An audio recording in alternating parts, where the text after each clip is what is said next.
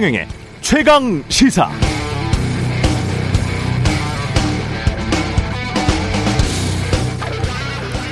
구경 중에 세상 재밌는 게 싸움 구경입니다. 아예 싸우라고 판을 깔아주고 재밌다고 구경하는 게 스포츠 아니겠습니까? 이종격 투기같이 제가 보기엔 좀 다소 과격하고 잔인해 보이는 종목까지 인기가 많은 이유는 분명히 있습니다. 이런 스포츠를 보면서 우리가 카타르시스를 느낄 수 있는 건 아마도 끝이 있기 때문일 겁니다. 싸움 구경도 길어야 한두 시간이죠. 1년 365일 주야장천 승부도 내지 않고 쌈박질을 해대면 그걸 재밌다고 계속 보는 변태가 세상에 어디 흔하겠습니까? 정치도 어떤 국면에서는 경기고 싸움이죠. 대표적으로 선거가 그렇습니다. 이번에 큰 경기가 끝이 났습니다. 그런데 선수들이 싸움을 멈출 줄 모릅니다. 결승전이 끝나자마자 숨도 안 쉬고 바로 16강전 토너먼트 시작하고요. 복싱하고 있는데 옆에서 태권도, 레슬링, 각개전투 시작하고 흥분한 코치들, 열혈 팬들 다 링에 올라가서 난장판을 벌이고 있습니다. 피맛을 보고 흥분을 가라앉히지 못한 선수들은 끝장을 보고 말겠다는 살기를 뿜으면서 애초에 경기를 지금 왜 하고 있는지 그 이유도 잊어버린 것 같아요. 눈앞에 코로나 방역, 소상공인 지원, 넓게는 저출산, 저성장, 양극화, 기후위기, 해야 할 일들이 태산이고 갈 길이 구말리지 않습니까? 이걸 할 선수를 선거를 통해서 선발을 한 건데요. 그런데 못 만난다, 청와대 못 들어간다, 용산 안 가면 일 못하겠다, 인사는 내가 하겠다, 그래 네가 한 거다, 아니다, 쌈박질 말고 지금 벌어지는 일이 거의 없습니다. 하루에 사망자가 300명씩 나오고 화장도 하지 못해서 장례를 못 치르는 비상 상황에서 한쪽에서는 의료체계가 안정적이다, K방역이 자랑스럽다, 이런 물색 없는 소리나 해대고, 한쪽에서는 2년 넘게 죽을 힘을 다해 해놓은 방역을 정치 방역이라는 한마디로 밟아뭉개는 정치 싸움을 걸면서 쌈박질에 여념이 없습니다. 정치는 싸움을 벌이는 경기일 수 있다고 했습니다. 하지만 원래 정치는 싸움을 조정하고 중재하고 멈추게 하는 기술입니다.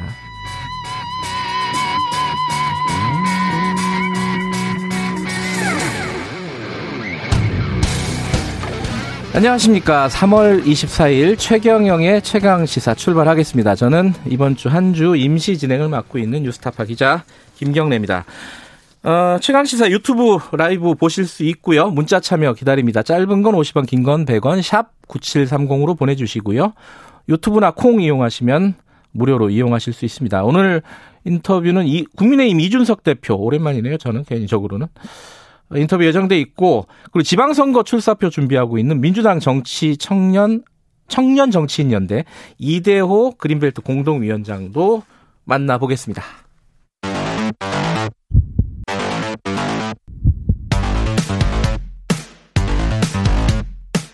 오늘 아침 가장 뜨거운 뉴스 언박싱. 네, 뉴스 언박싱 민동기 기자, 김민아 평론가 어김없이 나와 계십니다. 안녕하세요. 안녕하십니까. 어제도 예. 매일매일 큰 일들이 벌어지고 있습니다. 깜짝깜짝 놀래요, 뉴스 볼 때마다. 그렇죠? 네. 새로운 싸움이 또 벌어지고 있고. 좀 보람 있으시지 않습니까? 보람이 있어요. 네. 내가 임시 진행을 하는 이 시기에 이렇게 중요한 일들이 많다. 근데 꼭 그렇지도 않은 게 항상 그래 왔으니까. 그렇죠. 늘 그렇습니다, 대한민국은. 네. 네. 어제는 또 이제 인사 문제가 터졌습니다. 저는 사실은 그 이창용 후보자죠.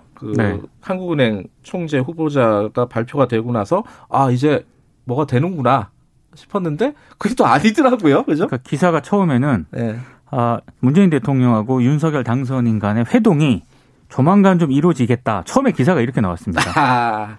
왜냐하면 지금 청와대 쪽에서 당선인 쪽 의견을 들어서 이창용 후보자를 이제 발표했다, 이렇게 이제 공식적으로 입장을 내놓았기 때문에 네. 아, 이제는 좀 회동이 좀 이루어지겠구나. 기자들도 이제 이렇게 관측을 했는데, 곧바로 이제 장제원 당선인 비서실장이 뭔 소리냐, 청와대가 발표 10분 전에 이철희 정무수석이 전화를 했는데 발표하겠다 이렇게 얘기하기에 웃었다.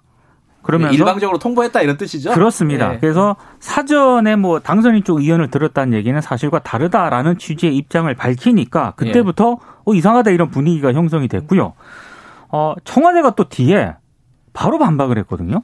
아니 언론에 거론되는 이창용 내정자하고 다른 인사 가운데 누구를 원하는지를 장제원 비서실장에게 물었고 장 실장이 이창용 내정자라고 답을 했다. 네. 다른 얘기를 하냐. 그러면서 이 과정에서 청와대 고위 관계자가 자꾸 그렇게 거짓말하면 협의 과정 다 공개하겠다. 이렇게 이제 감정 싸움까지 간 거고요. 네. 여기에 대해서 또 이 윤 당선자 쪽에서도 뭘 공개해야 할지 모르겠는데 그럼 공개할 거면 하라. 지금 이런 상황이 된 겁니다. 거짓말하면 다 공개하겠다. 네. 뭐 이렇게 속된 말로 까겠다. 네. 이건데 이런 워딩이 청와대에서 나온 건 극히 이례적인 거 아니에요, 진짜? 그렇죠. 사실 처음 보는 광경인데 예. 고위 관계자 발로 나왔거든요. 청와대 고위 관계자 발. 그 뭐 누구예요? 이철희 수석인가? 결국 이제 그렇게 봐야 되겠죠. 왜냐하면 이 서로 간에 무슨 대화를 했는지를 아는 사람 당사자인 거잖아요. 근데 지금까지 기자들은 뭘 그렇게 고위 관계자라고 써요? 이름 박아서 쓰면 되지 그거를. 그러게 말입니다. 네. 근데 이제 지금까지 얘기해온 이제 카운터 파트너가 네. 얘기를 하는 거죠. 그러지 지금까지 얘기 그렇게 하지 않았느냐라고 하면서 이제 흥분한 상태인 것 같은데. 근데 제가 볼 때는 양쪽에 누가 거짓말을 한다 뭐 이런 거라기보다는 서로 지금 상황에 대한 규정 자체가 완전히 다른 것 같아요. 그러니까 쉽게 얘기하면 이제 청와대 입장은 이런 얘기인 것 같습니다. 이 이창용 후보자가 그 이명박 정권 때 어쨌든 이 넘어올 때 이제 인수위원도 했고 그리고 이 보수 정권에서 금융위 부위원장도 했고 네. 그리고 앞서도 말씀하셨지만 윤석열 당선인 측에서도 선호하는 인사이니 그러니까는 이 당신들이 좋아할 만한 인사를 한국은행 총재를 내정한 거 아니냐 후보자를 그런 의견을 들어가지고 여러분을 배려해서 이렇게 인사를 했으니 앞으로 그러면 좋은 일들만 생겨야 되는 거 아닐까 이게 청와대 입장인 것이고 장제원 의원 등 윤석열 당선인 측의 입장은 그동안 인사와 관련된 협의를 해왔는데 네. 이게 일종의 이런 구조라는 거예요. 한국은행 총재, 중앙선관위 상임위원, 그다음에 감사원의 감사위원 2명 이 네 자리를 놓고 사실 협상을 해왔는데 한국은행 총재 이 협상이 다 끝나지 않은 상황에서 한국은행 총재 후보자를 먼저 그냥 해버린 것은 감사위원 가운데 한 명을 그러니까 당신들에 가까운 인사를 한국은행 총재 후보자로 지명을 했으니 감사위원 후보자 중에 감사위원 중에 한 명은 우리가 그냥 지명합니다. 이렇게 얘기하기 위한 명분 쌓기 아니냐. 이렇게 얘기를 하고 있는 겁니다. 그러니까는 윤석열 당선인 측 입장에서는 협상 과정이었는데 미리 그냥 하나를 마음대로 해버린 거다. 이제 이렇게 접근하고 있는 거예요. 그러니까 상황에 대한 이해와 규정이 완전히 서로 다른 겁니다, 지금. 그러니까 뭐 협의를 했다라고 청와대는 얘기하는데 이쪽 당선인 측은 협의가 아니라 우리가 해야지 이런 얘기잖아요, 그죠? 정확히 말하면은 이제 지금 이제 표면적인 얘기는 우리 허락을 받고 했어야지. 그러니까 허락을 예. 받아야지 협의가 아닌 거죠. 이게 속마음은 그런 것 같아요, 느낌. 허가를 요청하고 우리가 오케이 사인 안 했다 이 얘기인데 그럼 오케이 사인 왜 안 했냐라는 문제에 있어서는.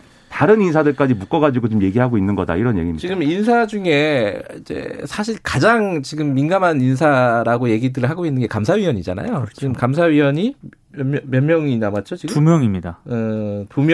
두 명을 인사를 해야 되는데 그 2명 다 지금 문재인 정부 쪽에서 문재인 정부 쪽 사람을 만약에 넣는다 그러면은 5년 내내 거의 그렇게 가겠다는 거잖아요. 그러니까. 윤석열 정부 임기 내 임기와 거의 같이 한다고 봐야겠죠. 그러니까 이런 거예요. 감사원장 포함해가지고 그 감사위원회 열어갖고 감사 결정하는 인원수가 7명이거든요. 7명인데 지금 이제 2명을 이제 2명이 비는 거지 않습니까? 네. 그래서 이 2명을 어떻게 넣느냐에 따라서 4대3 구조가 되는데 네. 이 4대3 구조, 그러니까 협상의 마지막으로 가서는 결국은 한 명씩 그럼 우리가 추천하자라는 제안을 청와대가 했는데 그렇게 할 경우에 이 4가 다수가 문재인 정권에 가까운 인사가 된다라는 게 윤석열 당선인 측 주장이고 그게 아니고 이 감사원이라는 거는 그렇게 하는 게 아니다. 그냥 이 중립성을 기하는 어떤 원칙적인 인사를 하면 된다라는 게 청와대 입장인데 그래서 만약에 그러면 2명을 다 윤석열 당선인 측이 선호하는 인사로 채우면 4가 그러면 이제 윤석열 당선인 쪽 사람이 되는 거라는 네. 계산인 거죠. 근데 이게 왜 중요하냐면 감사원이 뭘 하냐면은 역대 정권을 보면은 전 정권이 한 사업에 대해서 뭔가 감사를 하거든요. 정권을 시작을 그렇죠. 하면은 그 전 정권의 주요 사업들을 감사를 하죠. 그렇죠. 예를 들면 박근혜 정권 때 4대강 사업에 대해서 감사를 막 하잖아요. MB 정부 때 했던 4대강. 그렇죠. 예. 그런 걸로 볼 때 비슷한 일이 일어날 수 있다라는 거에 대한 우려를 또 문재인 이 소위 말하는 문재인 정권에서는 하는 거 아니냐라는 게 이제 윤석열 당선인 측 시각인 것이고. 예. 근데 이 감사원의 감사라는 게 그런 효과만 있느냐?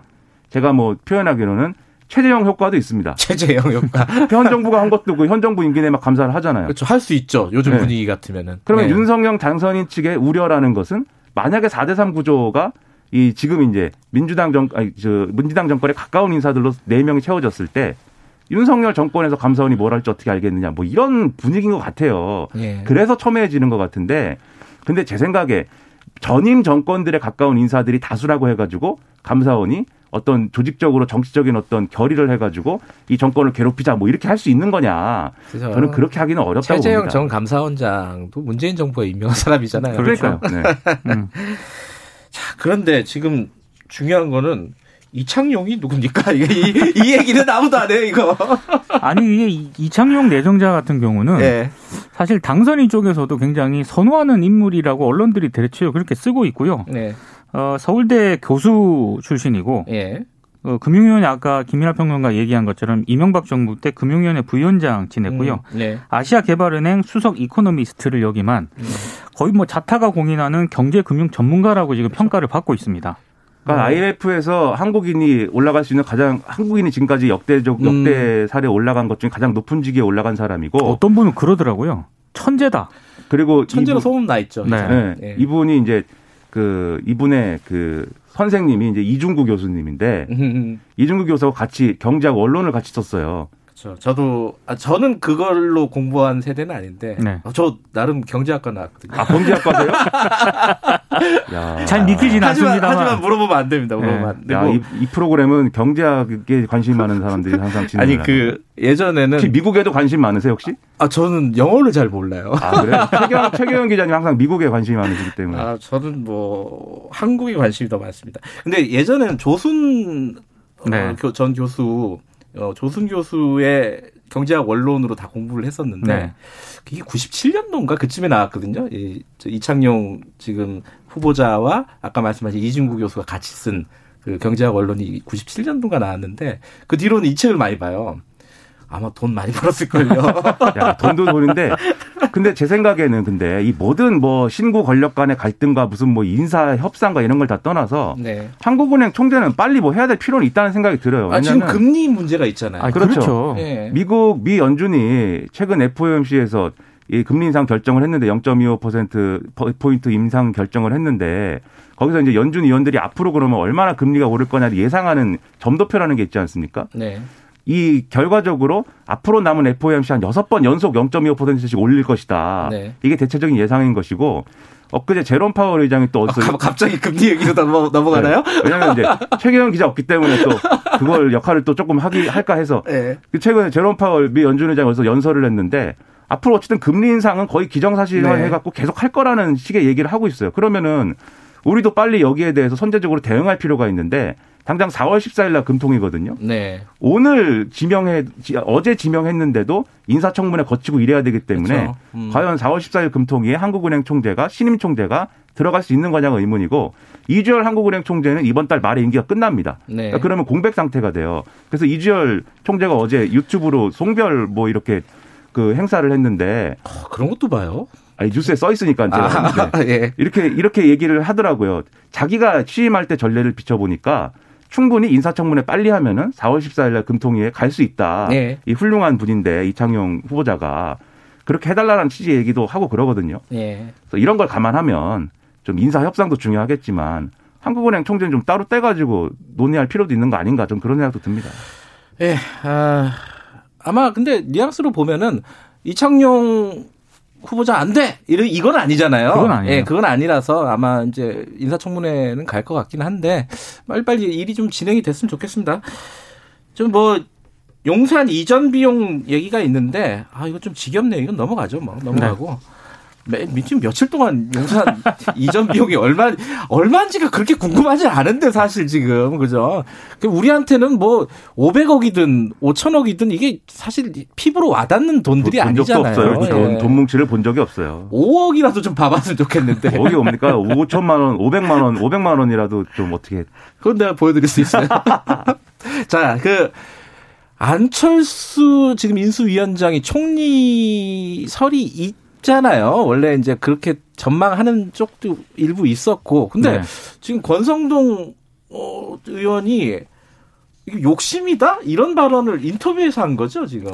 어제 라디오 인터뷰에서 네. 이제 그런 얘기를 했는데, 네. 그러니까 인수위원장 하면서 국무총리 하기에는 좀 과도한 욕심 아니냐, 이런 취지의 인터뷰를 한 겁니다. 네. 그러니까 지금 언론들의 해석은 권성동 의원이 안철수 인수위원장에 대한 견제에 나선 것 아니냐, 뭐 이렇게 해석을 하고 있는데, 근데 재밌는 게 어제 SBS가 보도를 하나 했거든요. 네. 그 SBS 보도를 보면은, 국무총리 후보자가 3배수로 압축이 됐다. 네. 그 중에는 뭐 관료와 기업인, 정치인 출신에서 각 한 명씩이다. 이게 아마 이번 주 내로 당선인에게 보고가 될 것이다. 윤핵관이 이렇게 얘기를 했다는 거죠. 그렇게 지금? 얘기를 예. 한 겁니다. 그런데 예. 이 이름들 오르내리는 이름들을 보면 일단 안철수 인수위원장은 없고요. 아, 없어요? 반기문 전 유엔 사무총장 그리고 윤희숙 전 의원. 와, 윤희숙 의원 얘기가 네. 나와요? 박용만 대한상공회의소 전 회장 이런 예. 분들이 거론이 되고 있고 뭐 정진석 국회부의장, 주호영 전 원내대표, 김기현 지금 원내대표 이런 이름들이 오르내리고 있고 김한길 인수위원회 국민통합위원장 뭐 이렇게 많아요. 김병준 인수위원회 지역균형발전위원장 뭐 이런 이름들이 오르내리고 있다라는 겁니다. 예, 그러니까 예. 지금 권성동 의원의 뭐 발언이라든가 SBS 보도라든가 이런 걸 종합을 해봤을 때 윤핵관 쪽에서는 안철수 위원장은 고려 대상으로 지금 안 삼고 있는 게 아니냐 이런 해석이 나오는 거죠. 궁금한 거는 그 권성동 의원이 그렇게 욕심이 아니냐라고 얘기한 게 사전에 안철수 위원장과 뭔가 약간의 교감이 있어서 얘기를 한 건지 아니면 아, 너는 안 돼. 이런 식으로 경고를 하고 뭐라고 보세요, 김민아 평론가는? 그러니까 두 가지 시나리오가 있는 거죠. 뭔지는 예. 뭐 권성동 의원한테 물어봐야 알겠지만 예. 아, 천기누설이냐 경고냐 둘 중에 하나인데 예. 천기누설이라는 시나리오는 이런 얘기입니다. 안철수 위원장이 인수위원장을 맡을 때 예. 인수위원장 맡고 국무총리 하는 것은 부담스러워서 인수위원장만 하기로 한 거 아니냐. 국무총리 하는 것은 왜 부담스럽냐면은 안랩 주식을 백지신탁해야 되는데 그것이 이제 좀 여의치가 않아서. 많죠. 엄청 많죠. 그렇죠. 안내 한 18% 이상을 갖고 네. 있는데 아무튼 그것을 백지신탁하는 문제 때문에 총리는 애초에 안 하기로 이미 합의한 거 아니냐. 네. 그 얘기를 권성동 의원이 천기누설하고 있는 거 아니냐. 이런 설이 있는데 네. 근데 언론에 나오는 안철수 위원장 측 사람들의 반응을 보면은 총리를 하기로 하면은 백지신탁하는 거고 네. 안 하는 것이지 백지신탁이 전제가 되는 건 아니다 이렇게 얘기를 하고 있거든요. 그래서 오히려 불쾌감이 표출되고 있다. 언론이 이렇게 보도를 하고 있어서 뭔지 잘 모르겠고 그게 아니면 이제 경고다라고 하면은 이런 얘기겠죠.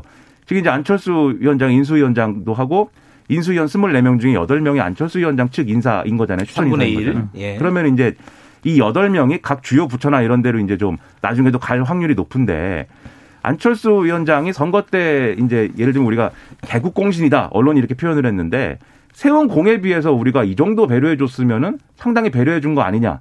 그런데 총리까지 해야 되는 거냐. 많이 묻다 아이가 이거군요. 네. 이런 생각을 이른바 윤핵관이라는 분들이 하고 있는 거 아니냐. 그 정서가 표출된 거 아니냐. 이런 두 가지 해석이 지금 나오고 있다는 겁니다. 그리고 언론들의 이 관심사에서 조금 소외가 되고 있지만 이준석 대표도 있습니다.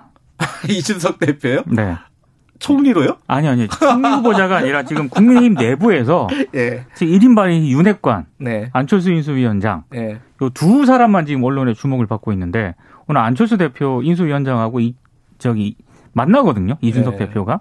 그러니까 이준석 대표도 앞으로 향후 국민의힘 세력 관계에서 중요한 축인데 요즘 좀 언론의 관심사에서 조금 지금 밖에 와 있대요. 네, 예. 이제 합당을 오늘 합당 논의를 시작하는 것처럼 언론들이 보도를 하고 있잖아요. 그렇습니다. 예. 근데 저는 조금 이제 궁금한 게 두 사람만 있는 게 아니라 이준석 대표도 있다 이 얘기입니다. 그러니까 저는 여기서 좀 궁금한 게 그러면은 들어오라고 할까요? 그러면은 안철수 위원장이 어쨌든 인수위원장도 하고 국무총리도 할 것이다라는 얘기들의 전제는 예. 이게 어쨌든 두 분이 어떤 두 후보가 단일화를 해가지고. 공동정부를 만들기로 한, 공동정권을 수립하기로 한, 뭐 그런 결과인 거잖아요, 그게. 예. 근데 합당을 하면은 그것은 공동정부인가요? 저는 그것이 좀 궁금합니다.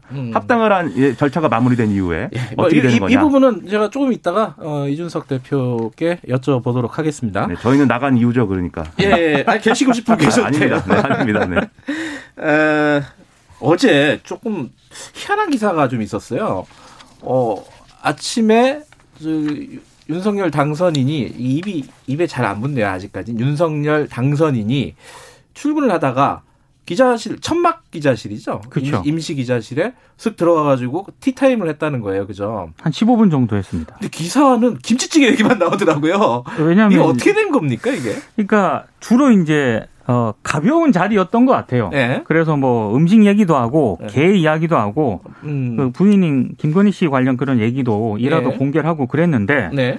그 김치찌개 얘기는 왜 나왔냐면, 기자 중에 한 사람이 그 취임하면 기자들 돼지고기 김치찌개 끓여주신다고 하지 않았느냐. 아, 그런 얘기를 했던 모양이죠. 예. 그러니까 지금 당선인께서 그 질문을 받자 청사가 마련돼서 가면은 자기가 하루 구내식당에서 저녁에 양 많이 끓여서 같이 한번 먹자 이렇게 얘기를 한 겁니다.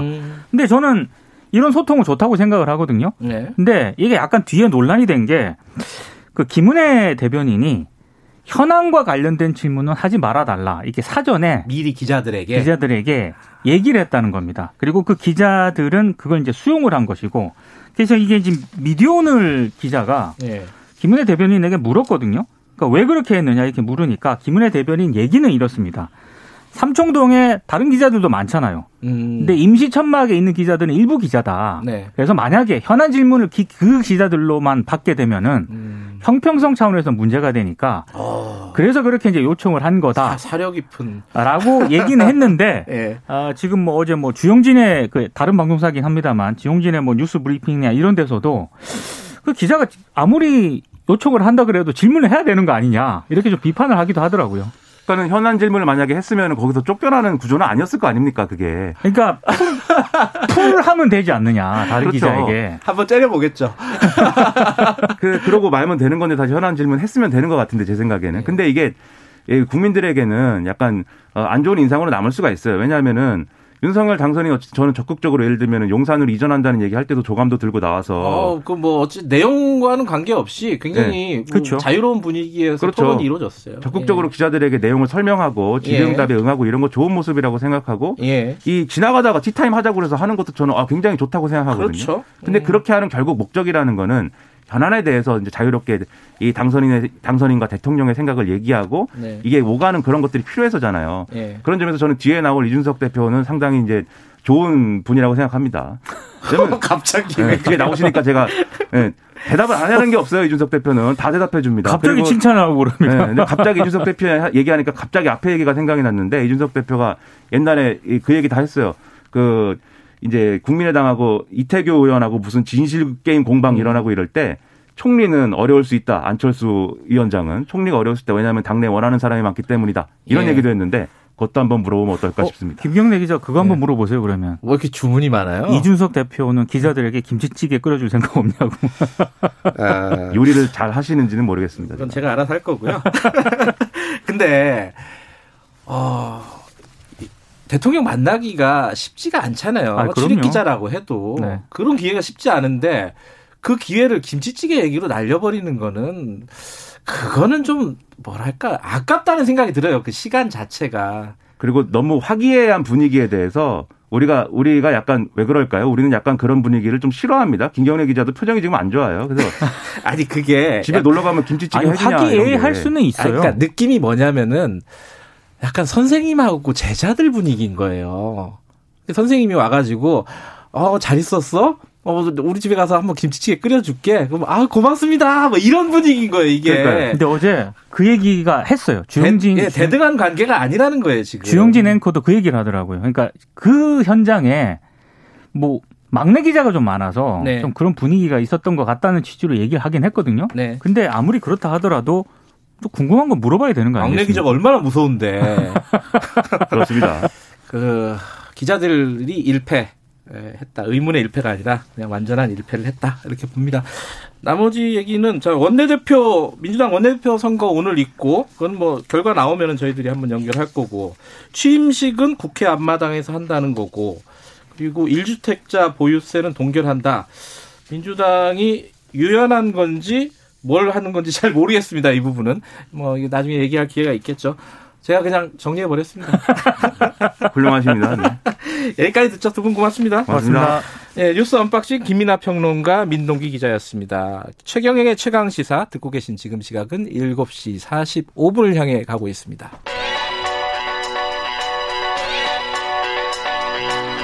최강시사 전민기의 눈. 한국인사이트 연구소 전민기 팀장 나와 계십니다. 안녕하세요. 네, 반갑습니다. 전민기입니다. 저랑은 진짜 오랜만이시네요. 그죠? 1년 좀 넘었어요. 네. 보고 싶었습니다. 그대로시네. 그 살도 안 찌시고. 그대로예요? 네. 나이를 안 드시는 것 같아요. 기자님은 더 잘생겨졌습니다. 아, 끝나고 잠깐 보시죠. 자, 오늘 얘기는 네. 청와대 집무실 이전 관련해가지고 이제 SNS나 이런 빅데이터 반응은 어떤지 네. 궁금합니다. 자, 여론조사부터 좀 얘기를 해보죠. 네, 그 두 가지가 나왔더라고요. 여론조사 두 개 나왔죠. 네, 예. 어제 나온 게 이제 리얼미터가 미디어 헤럴드 이래로 지난 22일 전국 성인 남녀 500명을 대상으로 실시한 조사고요. 네. 그 국방부 청사를 용산으로 이전하겠다고. 아, 죄송합니다. 그 집무실을 용산 국방부 청사로 이전하겠다고 예. 밝힌 것에 대한 의견을 물었는데 44.6%가 찬성, 53.7%가 반대한다는 의견을 밝혔습니다. 53대 44 이 정도 되는 거네요. 네. 요 여론조사는. 예. 네. 그래서 지역별로는 광주 전라도가 반대 85.2, 찬성 12.4, 반대 의견이 특히 높았고요. 대구 경북은 찬성 비율이 60.6, 반대도 39.4나 됐고요. 서울이 찬성 비율이 58.4, 반대 39. 찬성이 높아요, 서울이. 그죠? 네, 그러네요. 요게 좀 특이하더라고요. 맞습니다. 예. 그리고 연령대별로 보면 40대가 반대가 62.2%로 높게 나타났고요. 20대도 59.9, 50대 56.1. 예, 70대 이상에서는 반대 비율이 38.3이 나왔습니다. 아, 70대 이상에서 압도적으로 찬성을 하고 있군요. 그렇습니다. 그래서 이번 조사가 무선 유선 자동 응답 방식으로 진행됐고 응답률은 7.6%, 표본 오차 95% 신뢰 수준에서 플러스 마이너스 4.4% 포인트고요. 이 앞선 조사에서는 하나 더 있었죠. 네, 네. 국민의 58%가 반대한다. 이건 이제 미디어 토마토가 뉴스 토마토 이래로 19일, 20일 전국 18세 이상 남녀 1,018명을 대상으로 했고요. 대통령 집무실 이전에 반대한다. 58.1%로 나왔네요. 일단 반대 여론이 여론조사상으로는 많습니다. 예, 많은 걸로 지금 나타나고 있습니다. 네. 자, 여론조사 말고 빅데이터. 네. 이제 이게 궁금합니다. 이게 이제 일주일 동안 언급량이 한 23만 건 정도 돼요. 높은 거예요, 이거? 굉장히 높은 거예요. 네. 왜냐면 곱하기 4 하면은 한 80에서 90만 네. 건 혹은 그 이상이 될 수도 있는데 한 달에 100만 건이면 아주 높은 겁니다. 근데 왜 곱하기 4를 하는 거예요? 아, 그러니까 이게 만약에 한 달로 이제 좀 평균을 내보려고요. 아, 일주일이 예. 23만 건이니까 곱하기 네. 4하면 한 달에 100만 건 정도. 근데 이제 이게 여기서 라디오 진행하시는 유명 연예인 박명수 씨가 1년에 한 20에서 40만 건. 1년에. 1년에? 예. 그러니까 아. 굉장히 높은 거죠. 사실은 한 달에. 갑자기 박명수. 아, 저희가 이제 프로그램 같이 하니까. 아, 그러시구나. 예, 여러분은 예. 이해가 좀 편하시라고. 예. 그래서 일주일에 10만 건만 돼도 온 국민이 네. 아는 좀 뉴스에서 아, 거의 첫 번째, 두 번째 헤드라인으로 다루는 뉴스 정도다 생각하시면 되거든요. 네. 그러니까 이 정도면 지금 어마어마하게 관심이 높다라고 보시면 될 것 같아요. 언급량이 엄청 높다. 근데 이제 문제는 네. 감성어입니다. 긍부정 비율이 24.4 대 68.1이에요. 부정이 68.1. 68이에요? 요거는 이제 찬반은 아닌데 집무실 이전에 대해서 부정적으로 이제 단어가 붙은 그렇죠, 비율이거든요. 그렇죠. 그래서 뭐 예를 들면 어이가 없다, 한심하다, 반대한다, 혈세 낭비다, 역풍이 분다, 뭐 심지어 생쇼다 이런 말도 있고요. 횡포다라는 말도 있고요.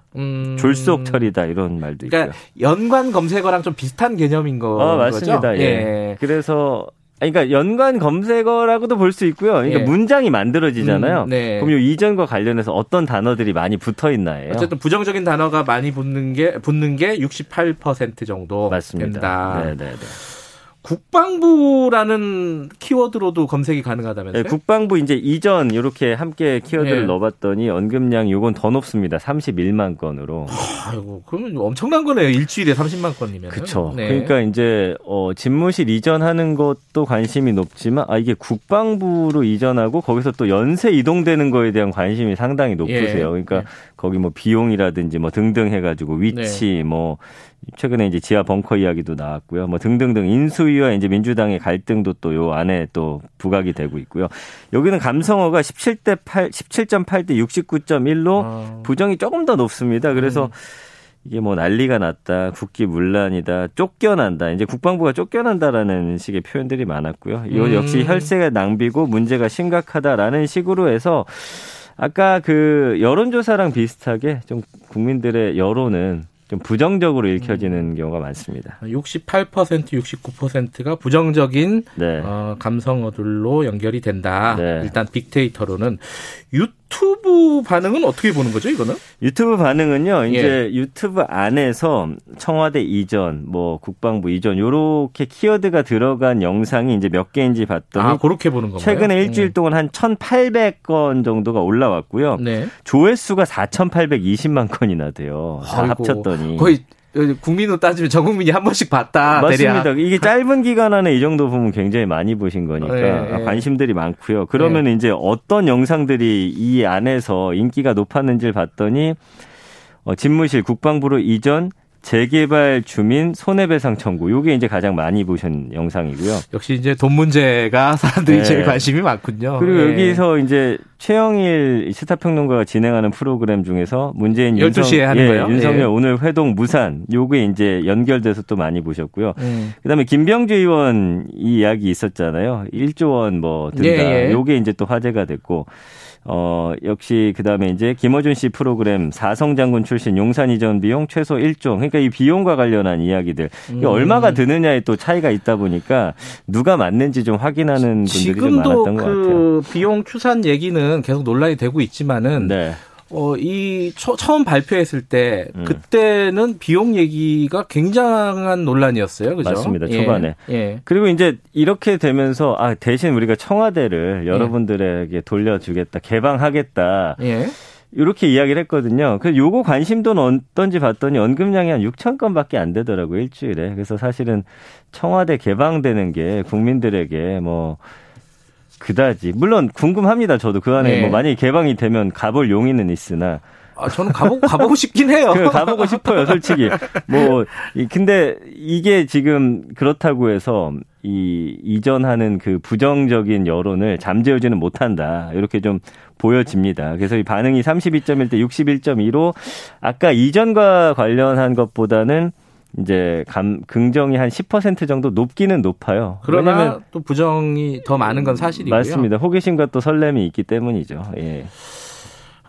일단 뭐 여론조사 상으로는 반대 의견들이 조금 많다. 요거는 알겠는데. 근데 이제 긍정어 부정어가 어떻게 붙느냐 요 비율은 어느 정도로 뭐랄까 중요한 거라고 보세요. 이 부분은. 이게 이제 사실은 뭐 정말 긍정적인 예로 보면 BTS 같은 경우는 90에서 95% 긍정으로 나오고요. 그래요? 제가 이제 여기서 자주 설명드리는 게 정치인 같은 경우는 그냥 평균이 30대 70이라고 보시면 됩니다. 그러니까 안 좋은 거. 그러면 부정이 70. 왜냐하면 서로 이제 욕하거나 이제 좀 부정적인 기사가 많이 나오니까. 요번에 그 청와대 일반적인 사안은 5대 5인데 요 정도 보면 이제 부정이 훨씬 높다라고 결론 내릴 수 있겠네요. 알겠습니다. 여기까지 듣죠. 고맙습니다. 감사합니다. 전민기의 눈이었습니다.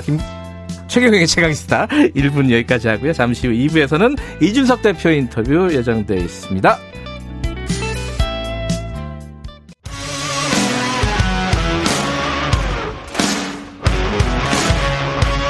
오늘 하루 이슈의 중심 최경영의 최강시사. 네, 최경영의 최강시사 2부 시작하겠습니다. 저는 임시진행을 하고 있는 김경래라고 합니다.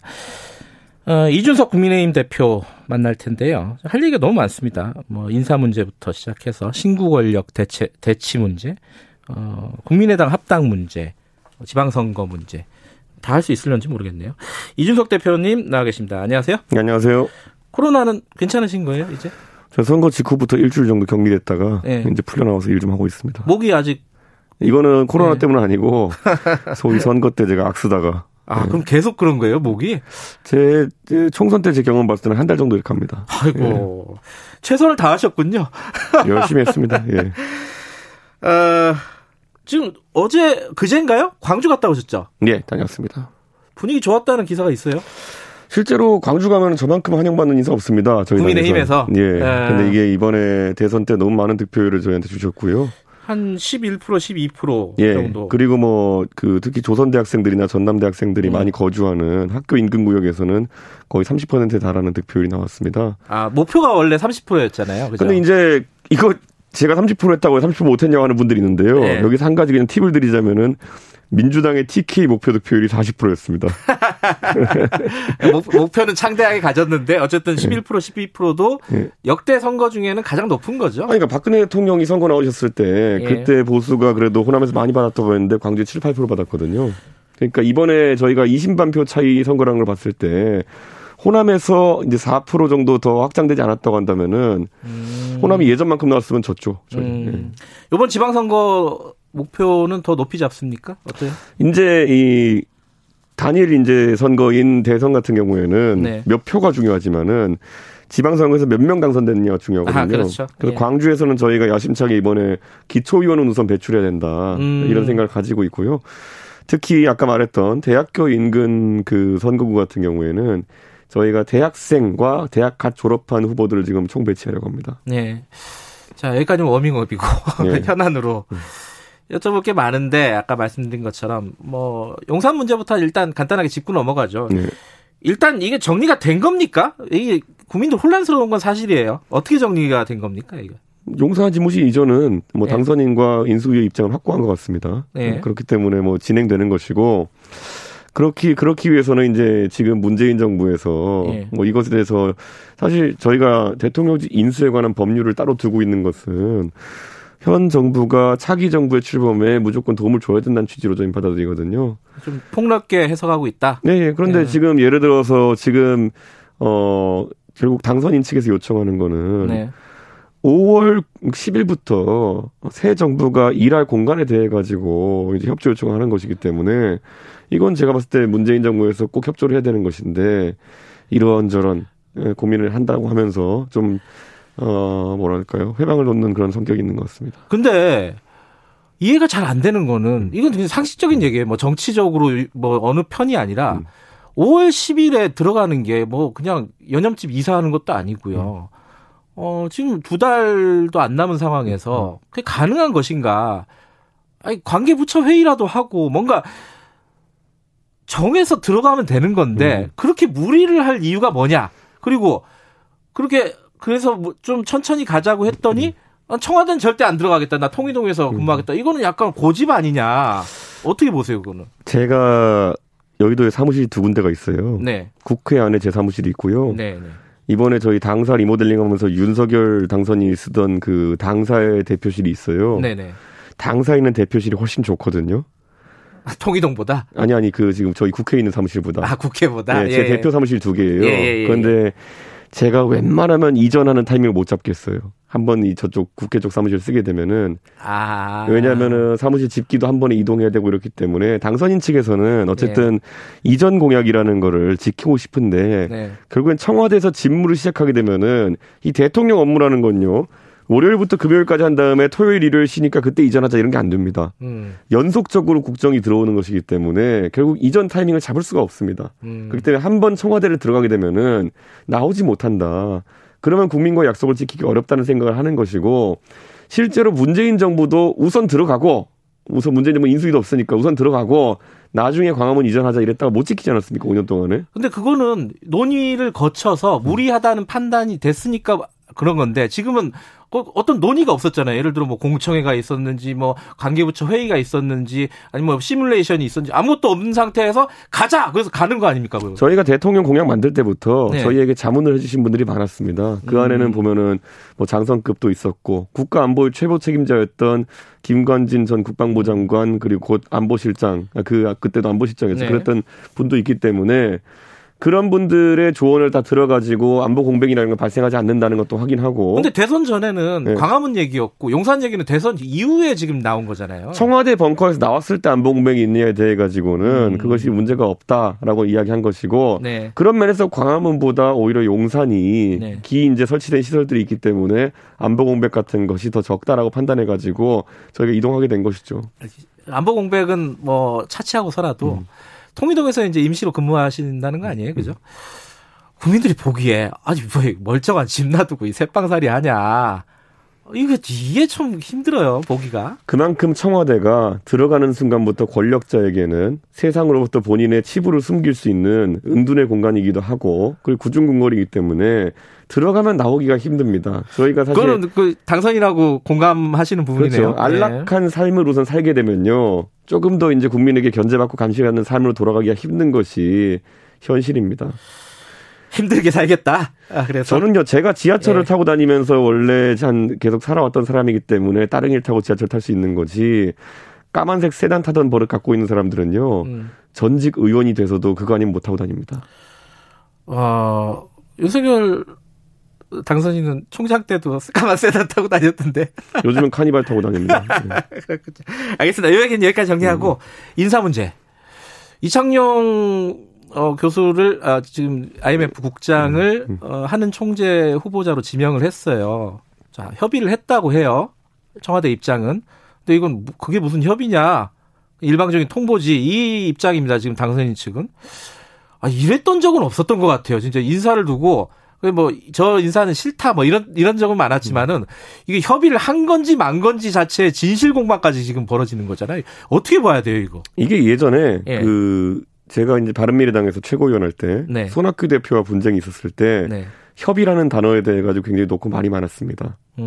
협의는 합의와 다르죠. 그러니까 협의라는 것은, 이 사람 어때? 했을 때 싫어 해도 협의는 끝난 겁니다.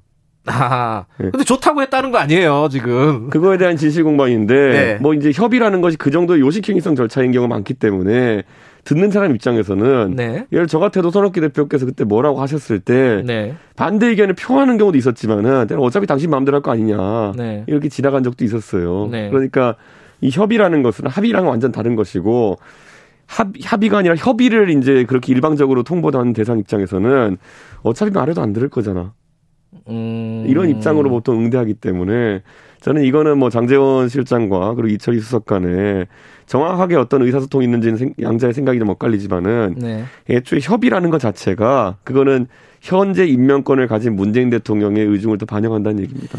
근데 지금 그 당선인 측에서 기분 나쁜 거는, 패키지로 안 가고 그러니까 감사위원하고 다 패키지로 가서 일괄 타결을 해야 되는데, 총재만 뚝 인사를 해서, 그게 지금 기분 나쁜 거 아니에요? 그것도 기분 나쁘지만, 애초에 한국은행 총재라든지 아니면은 뭐 감사위원 같은 경우에는 국가 요직 중에 요직입니다. 그런데 이것이 지금 이제 임기가 고작 한 달, 두 달 정도, 그리고 인수 단계에 있는 그런 전임 정부가 후임 정부에게 부담을 주는 형태로 인사를 진행하는 것이, 과연 아까 말했던 대통령직 인수에 관한 법률도 두고 있는 우리나라에서 맞는 처시이냐에 대해 가지고 이제 문제 삼는 것 같아요. 그러니까 저는 지금 똑같은 얘기가 항상 나오고 있는 게, 뭐 공기업 인사도 이렇게 마찬가지지만은, 알박기식 인사가 되어서는 곤란하다. 이것이 기존에 있는 인사를 갑자기 정권이 바뀌었다고 뜯어내는 것도 안 되겠지만은, 거꾸로 그럼 기존의 공석인 자리를 한두 달을 못 참아가지고 후임 정부가 아니라 전임 정부의 의사대로 인사한다는 것도, 앞으로 이게 선례가 되거든요. 원래 모든 게 한 만큼 당합니다. 그렇기 때문에 이건 지금까지 관례와 다르고 새로운 선례를 만들겠다는 것인데, 상당히 위험해 보입니다. 그러면 윤석열 정부 끝날 때는 어떻게 하실 거예요? 저는 이런 식으로 이 안 좋은, 지금까지 관례와 다른 새로운 선례를 만든다는 것은 나중에 이제 뭐 굉장히 불확실성을 높이는 거죠. 그래도 이창용 후보자는 뉘앙스로 보면은 뭐 명시적으로 반대한다, 이건 아니죠. 지금 절차상의 문제를 지금 얘기를 하는 거죠. 당연히 절차상의 문제를 얘기하는 거고요. 어떤 개인의 스펙이라든지 아니면은 관점, 이런 것에 대한 평가는 아직 아닙니다. 이 문제 어떻게 해결해야 된다고 봅니까? 지금 갈등이 거의 최고조라고 생각하면 그 다음 날 더 심해지고 지금 이런 상황이에요. 지금 청와대하고 당선인 측이. 어쨌든 해결은 봐야 될 거 아닙니까? 이 상태로 그냥 출범해 버리는 거예요? 저는 이 사태를 계속 지속되다 보면, 저희도 이제 왜 이런 일이 발생하느냐, 전에 없던 일이 발생한 데에서 근데 노무현 정부와 이명박 정부 그때도 비슷한 일들이 벌어지긴 했잖아요. 그런데 그때는 아무래도 선거 결과가 압도적이다 보니까 그런 게 좀 적었다라는 게 그 당시 인수위에 있었던 분들의 평이고요. 저는 이렇게 평가하고 싶어요. 지금 문재인 대통령과 민주당이 어쨌든 행보라고 하는 것을, 저는 정치적이라고까지 아직은 평가하고 싶지 않습니다. 그러니까 때문에 그냥 이제 권리를 놓고 권한을 놓고 다투는 쟁의의 과정이다, 이렇게 판단하는데, 만약에 지금 이게 뒤에 6월 1일에 지방선거가 있지 않습니까? 네. 이런 게 장기화되면요. 이게 꼭 선거에 염두를 두고 하는 것은 아닌지를 저희가 물어볼 수밖에 없습니다.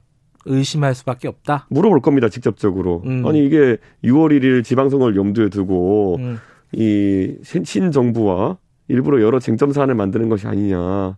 이건 지적을 할 수밖에 없는 것이고, 저는 그거는 지금 민주당에게 상당한 부담이 될 것이다, 이렇게 보는 게, 원래 그 신정부가 출범하게 되면은 총리 인선이나 장관 인선을 가지고는 나중에 청문회나 아니면 여기저기서 세게 붙을 수 있어요. 네. 근데 이런 갈등이 정부 조직법까지 가게 되면 그건 전례가 없는 일입니다. 정부 조직법이라는 거는 신정부가 출범하면서 네. 우리가 이런 얼개 하에서 정부를 운영하겠다는 것이거든요. 그래서 보통 국회 차원에서 존중을 많이 해왔어요. 그런데 정부 조직법이나 아니면은 지금 집무실의 장소나 이런 걸 가지고 계속 갈등을 하게 되잖아요. 네. 그런 경우에는 이거는 뭔가 목적을 가지고 태클 거는 거 아니냐는 의심할 수밖에 없습니다. 근데 이제 유인태 전 사무총장 인터뷰가 있었었는데요. 그제 이런 선거를 염두에 두고 만약에 지금 청와대가 강경 대응을 한다라고 해석하면은 오히려 선거에 불리한 지금 상황이다. 맞습니다. 그래서 제가 그거를 그럼 선거를 아니요. 염두에 두고 하는 게 아니라는 뜻이잖아요. 제가 그걸 공개적으로 지적하겠다는 겁니다. 나중에 가면은 그래서 그거는 국민들께서 보시기에 판단할 수 있을 겁니다. 왜냐하면 정부가 출범하는데 뭐 정책에 대한 비판할 수 있겠지만 지금은 대통령 본인의 직무 위치와 네. 집무실과 그리고 정부 조직에 관한 것에 대해 가지고는 네. 어지간해서는 우리가 한의문 기관이라는 얘기도 있지만은 이거는 대통령이 일하기 위해서 내가 이런 조직을 짜겠다. 여기서 하겠다. 이런 정도의 이야기에 대해서도 여러 가지 이유들을 반대하는 거는 정치적인 의도가 있다고 볼 수밖에 없습니다. 나온 김에 그 얘기도 여쭤보죠. 그럼 정치조직법이 이제 지금 여가부 폐지로 해서 올라갈 거 아닙니까? 지금 일관된 공약이라고 선언을 했기 때문에. 근데 지금 그 박지원 공동비대위원장이랑 인터뷰했을 때 여가부 폐지로 올라오면은 못 받는다. 이렇게 얘기를 했단 말이에요. 이거 어떻게 돌파하실 거예요? 그러니까 정부 조직법은 아까 말했던 것처럼 내가 네. 대통령이 되어서 어떤 장관을 두고에 대한 이야기거든요. 네. 그런데 대선 공약이었고 네. 이 대선 공약은 저희 뭐 너무나도 뭐 그게 저희 핵심 공약은 아니었을지라도 네. 너무 보편적으로 국민들에게 알려진 공약이었어요. 네. 그리고 그것이 이미 투표를 통해 가지고 국민의 심판을 받은 상황인데 네. 국민의 선택을 받았고요. 그런 상황 속에서 박지원 비대위원장이라는 분이 그걸 무슨 뭘로 막겠다는 겁니까 그거를? 국회에서 이제 표로 막겠다는 뜻이겠죠. 아마 해석을 하자면 그런 것이 기본적으로 네. 우리가 제2민주주의 기관인 국회를 두고 있는 것은 여러 우리가 직접적으로 국민의 의사를 물을 수 없는 상황에 대해 가지고 제2민주주의를 시행하라는 네. 것인데 대선 공약 같은 경우에는 의뢰 이제 선거를 통해 가지고 국민의 네. 선택을 받은 것이기 때문에 그런 것에 대해서 태클 안 거는 게 관례입니다. 김대중 정부 출범했을 때 김종필 총리 인준 안 해줘가지고 야당에서 서리로 계속 갔었잖아요. 네. 그게 생각이 나네요, 갑자기. 그래서 그런 것도 부당하기 때문에 부당했었다고 생각하세요, 그 부분도? 당연히 저는 그 당시에 그것도 정치적인 목적이 있었던 것이죠. 네, 그렇게 결국 그 당시에 네. 진영을 넘어가서 연립정부를 구성한 JT에 네. 대한 그 당시 한나라당의 어느 정도 불편한 심기가 반영되었기 때문에 정치적인 상황이었던 것이죠. 네, 알겠습니다. 국민의당 합당 얘기 좀 해보죠. 이게 네.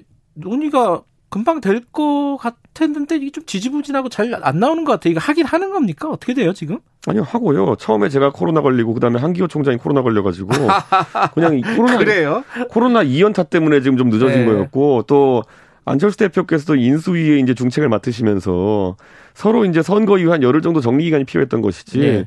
뭐 여기에 대해서 어떤 의견도 없습니다. 오늘 만난다면서요, 안철수? 오늘 4시에 만납니다. 그러면은 가닥이 좀 잡히는 겁니까? 합당에 관련해서? 그러니까 작년 이제 저희가 합당 협상도 예. 서울시장 선거 이후에 있었던 합당 협상도 지금 와서 내용이 뭐 거의 다 공개됐지만은 저희는 당명 바꾸는 거 빼놓고는 다 받아들이겠다 했었거든요. 예. 그 정도면 나쁜 조건이 아니라 너무 좋은 조건이거든요. 근데 지금 상황이 안 좋은 게 자, 안철수 위원장이 인수위원장이 총리까지 하는 건 욕심이다. 이게 이런 말이 지금 권성동 의원한테 나왔단 말이에요. 뭐 안철수 위원장한테는 좀 기분 나쁜 얘기일 수 있잖아요. 이 상황에서 뭐 협상이 제대로 되겠습니까? 저는 뭐 기분 나쁜 얘기 하루에도 몇십 번씩 듣고 삽니다. 예. 예. 그렇기 때문에 뭐 그런 것 때문에 안철수 위원장께서 뭐 업무에 차질이 있다든지 아니면 뭐 당선인과의 유대관계가 뭐 무너진다든지 이러진 않을 겁니다. 근데 지금 언론에 나오는 총리 뭐 하마평들이 좀 있잖아요. 거기 안철수 대표 얘기는 없더라고요. 안철수 위원장 얘기는. 안철수 위원장이 총리까지 바라는 건 욕심이라고 보십니까? 저는 안철수 위원장 같은 경우에는 네. 너무 당연한 후보군이기 때문에 언론이 언급 안 하는 것일 뿐. 그래요? 네, 윤핵관이 얘기를 안 해서 안 하는 거 아니에요?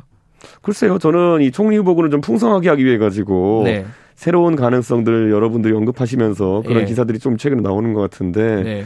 안철수 위원장 같은 경우에는 총리 후보군에서 항상 포함되어 있는 분이죠. 공천 문제가 걸리잖아요. 그 합당을 하게 되면은. 그러면 뭐 지분 나누기 이런 거 안 하겠다라는 얘기는 했는데 뭐 구태는 안 하겠다. 근데 어느 정도 그래도 저쪽을 배려하고 인정해줘야 될 부분은 있을 거 아니에요. 합당이 된다면. 이렇게, 이건 어떻게 정리가 돼요? 이렇게 말씀드릴게요. 큰 틀에서 선거가 두 군데거든요. 수도권과 영남이거든요. 저희 당에서는. 네네. 관심받는 지역이. 예. 근데 영남은 현역 의원들과 더불어 가지고 현역 의원이 많고 네. 그리고 기존에 우리 당세가 세기 때문에 이미 오랫동안 지역에서 준비해온 출마 예정자들이 많습니다. 네. 그렇기 때문에 국민의당에서 이분들을 뚫고 당선 가능성이 있는 분을 배출하기는 예. 쉽지 않은 게 현실입니다. 예. 그럼 수도권에서 그럼 국민의당에서 역량이 있는 분들이 만약 당에 참여해서 네. 경선이나 아니면 공천 과정에 참여하신다면은 수도권은요, 냉정하게 말하면 제가 누구든지 저희 당 출신 인사든지 국민의당 출신 인사든지 거꾸로 상대당 출신 인사든지 당선 가능성이 제일 높은 분들을 공천할 수밖에 없는 겁니다. 경쟁 구도로 가겠다. 아니 저희가 뭐 나누기 한다고 해가지고 경쟁력이 없는 국민의힘 인사, 경쟁력이 없는 국민의당 인사를 억지로 꽂아놓으면 뭐 할 겁니까? 지면 땡인데. 전혀 인위적인 어떤 조정은 없다. 그렇죠. 그러니까 저는 국민의당 측에서도 인재풀이 네. 있을 테니까 특정 지역에 당선 가능성이 높은 인사들을 올려보내면은 네. 저는 그것이 출신 당 때문에 전혀 공천 못 받는 상황 발생하지 않겠다. 그런데 거꾸로 당선 가능성은 떨어지는데 우리 뭐 몇 대 몇으로 받아야겠다 이러면은요. 네. 그거 지면은 누가 책임지나요? 이준석이 책임집니다. 그렇기 때문에 저는 그 책임을 지는 사람 입장에서 그런 지분 나누기는 용납할 생각 없습니다. 말하자면 공정한 경쟁 이거 말고 다른 건 없다. 다른 예, 장치는 맞습니다.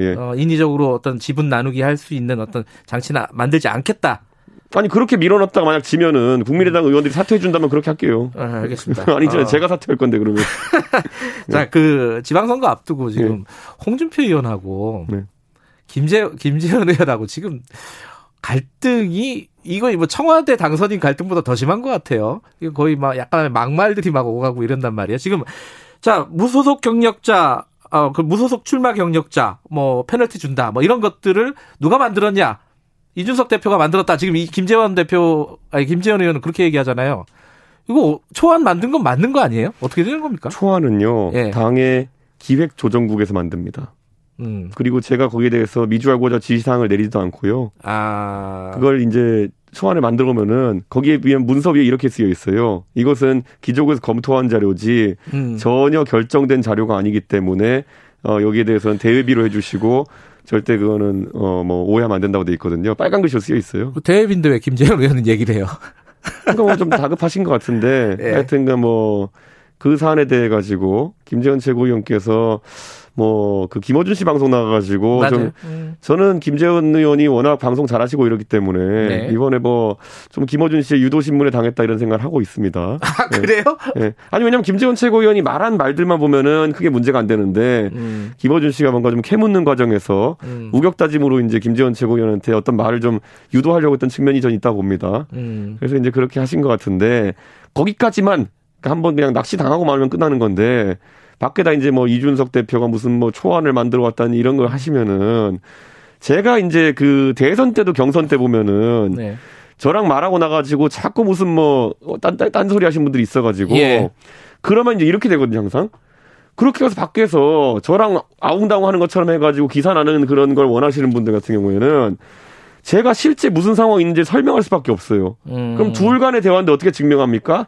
또 녹취록이니 무슨 회의록이니 얘기 나오는 거거든요. 청와대하고 당선인 얘기랑 똑같네. 그러니까 저는 이게 굉장히 좀 불쾌한 게 뭐냐면 예. 앞으로 경선이나 아니면 이런 공천 과정에 있어가지고 본인이 어쨌든 인지도 상승이나 이런 걸 위해 가지고 당대표 물고 늘어지는 건 제가 끝까지 물고 늘어져서 그 이상의 피해를 드리도록 하겠습니다. 김재현 의원한테요? 아니요. 그럼 누구나 막론하고. 누구나. 제가 대선 때 너무 많이 당해가지고요. 예. 그러니까 저는 그건 진짜 진절머리가 납니다. 근데 그러면. 지금 이준석 대표께서는 그 페널티 부분에 반대를 했었다고 얘기를 했잖아요. 저는 경선주의자이기 때문에 네. 저는 웬만하면 페널티를 다 안 주고요. 전 가산점도 다 반대하거든요. 지금 그리고 홍준표 의원은 불공정하다 계속 그렇게 얘기를 한단 말이에요. 네.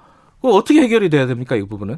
그래서 제가 공천관리위원회에서 예. 어쨌든 공천 룰은 공천관리위원회에서 최종적으로 확정하는 예. 거거든요. 이 부분에 문제가 있다고 저희 최고위 측에다가 의견을 제시해 주면은 네. 재논의하겠다고 했습니다. 재논의하겠다? 네. 그러면 변경될 가능성도 있다는 말씀이시네요. 다시 논의해보고 또 표결해서 어떻게 나오는지 보겠습니다. 한번. 네. 알겠습니다. 오늘 여기까지 듣죠. 고맙습니다. 네, 감사합니다. 국민의힘 이준석 대표였습니다. 오늘 하루 이슈의 중심. 당신의 아침을 책임지는 직격 인터뷰. 여러분은 지금 KBS 1라디오 최경영의 최강 시사와 함께하고 계십니다. 민주당에 실망했지만 민주당 소속으로 공직선거에 출마하겠다. 자, 청년 정치인들의 모임이 있습니다. 그린벨트, 이름이 좀 신기하네요. 그린벨트, 이대호 공동위원장 연결해 보겠습니다. 위원장님 안녕하세요. 네, 안녕하세요. 일단 그린벨트가 무슨 뜻입니까, 이게? 아, 이게 그 어떤 뜻이냐면요. 그린벨트가 도시 외곽을 둘러싸고 그 도시 안쪽으로 이제 산소를 불어넣는 역할을 하잖아요. 아, 그런 것처럼 예. 이제 저 같은 이제 신인 정치인들, 저희 동료들 대부분 다 외곽에 있는 미약한 존재들인데 네. 그 외곽에서 손을 맞잡고 우리 당과 이제 한국 정치에 좋은 바람을 불어넣어 보자 뭐 이런 의미로 지었습니다. 근데 지금 민주당 안에는 청년 선대위 조직이 있었잖아요. 다이너마이트라고. 네네. 예, 맞습니다. 거기랑은 관련이 없는 겁니까? 예, 목적이 좀 다릅니다. 다이너마이트 선대위는 대선 승리를 위한 조직이잖아요. 그리고 네. 이제 그린벨트는 대선도 중요하지만 그 이후에 이제 지방선거에 출마하는 사람들의 연대체 중심으로 가고요. 사실 좀 겹치는 멤버들도 많이 있긴 합니다. 연대가 비슷하다 보니까. 네. 그 젊은 분들이 많이 계셔서 그런지 이름들이 참 뭐랄까 신선하네요. 다이너마이트, 그린벨트. 아니, 자, 감사합니다. 네. 근데 이대호 위원장 모르시는 분들이 꽤 많을 것 같아요.